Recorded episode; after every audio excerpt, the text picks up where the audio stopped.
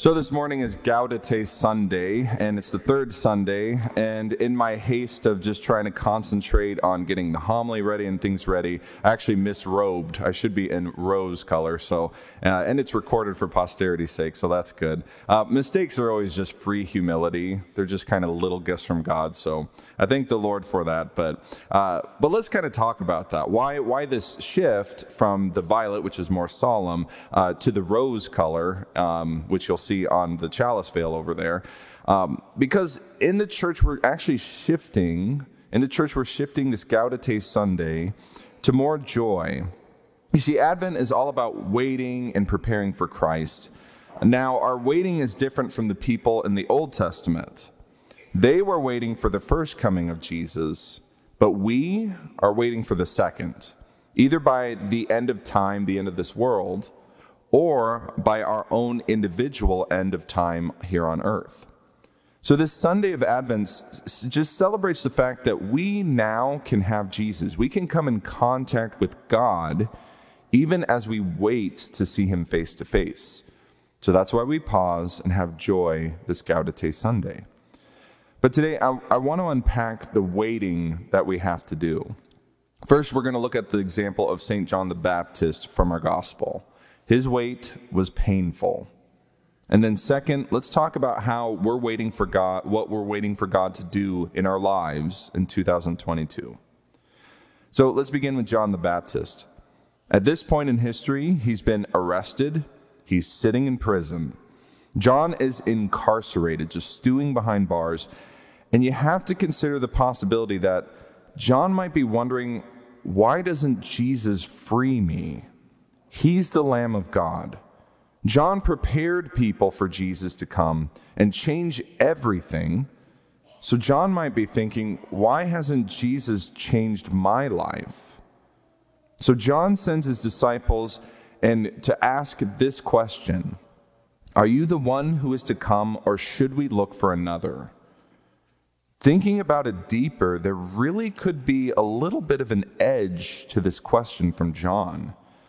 John believes that Jesus really is the Messiah, but why is this Messiah letting him rot in prison? Should we look for another Messiah, one who's going to take care of us? Now, hear the response of Jesus. Jesus said, Go and tell John what you hear and see. The blind regain their sight, the lame walk, lepers are cleansed, the deaf hear, the dead are raised, and the poor have the good news proclaimed to them and blessed is the one who takes no offense at me. In short, John was waiting for God to do one specific thing. And Jesus lovingly says, I know what you want, but I came here for a different and better reason. This is key. John wants to be personally released from being condemned to live in an earthly prison. But instead, Jesus wants to release every human from being condemned to an eternal hellish prison. Based upon this reality, our second point becomes clear. Waiting for God is tough, especially when we're waiting for God to do something specific that we pick. We all feel like John the Baptist at times, but Jesus is asking us for the same thing he asked his dear friend John to do.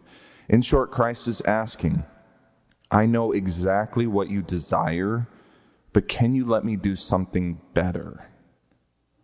Don't look at Christ's response today as to John as harsh or unloving or ignoring what John desires. Jesus knows John and he loves him perfectly. But Jesus knows every plus Jesus knows every detail of John's suffering. But Jesus is not using his power to do what John wants because the Christ came to do something better, way better. A good meditation to do this Advent season is a self examination of what you're waiting for God to do for you. A lot of times we pick what we're waiting for, but then we won't try to connect with God while we wait. It's like when I have a specific job that I want God to do, well, then I'll just keep him at arm's length until he gets it done. If we do this, the reality of that situation is we're not going to come in contact with God till He does things on our terms. And this is not a healthy way to live. Think about if we did that with other people. You know what? I'll only connect with you after you do something for me. All this does is lead to unhealthy relationships. If you have something picked out that you're waiting for God to do for you today, examine it. Honestly, it might be a good thing a healing, a change in job, guidance about a decision. But are you waiting for that good thing so much that you're not letting God do something better? Personally, that was one of the hardest truths I had to learn before my relationship with God became real, became something lived. Can you be open to the possibility that you're not receiving good things so that God can give great things? St. John was stuck on waiting for earthly things fixed. Jesus was trying to fix eternal things. So pause and ask are we doing the same thing? Overall, today we examined the situation with St. John imprisoned, confused, hurt. He asked Jesus if he was who he says he was. The response was, Yes, John, I am. But Jesus came to accomplish something greater than John could have ever hoped for. And our second point was to use this meditation for ourselves. If you feel like St. John, where you feel like saying, Should I wait for you, God, or should I look elsewhere? Listen to his response. God is always trying to do something great with your life. So don't let a specific good thing you're waiting for be a barrier. This Advent season is all about waiting. So let's wait in a healthy way.